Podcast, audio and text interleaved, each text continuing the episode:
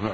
علمنا بفتواكم أن الفخذ عورة فلبسنا السروال الطويل الساتر للفخذ آه، وجاءت بعض الجرائد والمجلات والجهات الأخرى تدعونا إلى لبس السروال القصير لأنه من الحضارة والمدنية نرجو الرد على الصحف التي حاربت السروال الطويل وأنه رجعية إن شاء الله لا شك أن الفخذ عورة والواجب ستره وقد بلغنا عن كثير من الناس أنهم يلبسون سراويل قصيرة وثيابا رقيقة.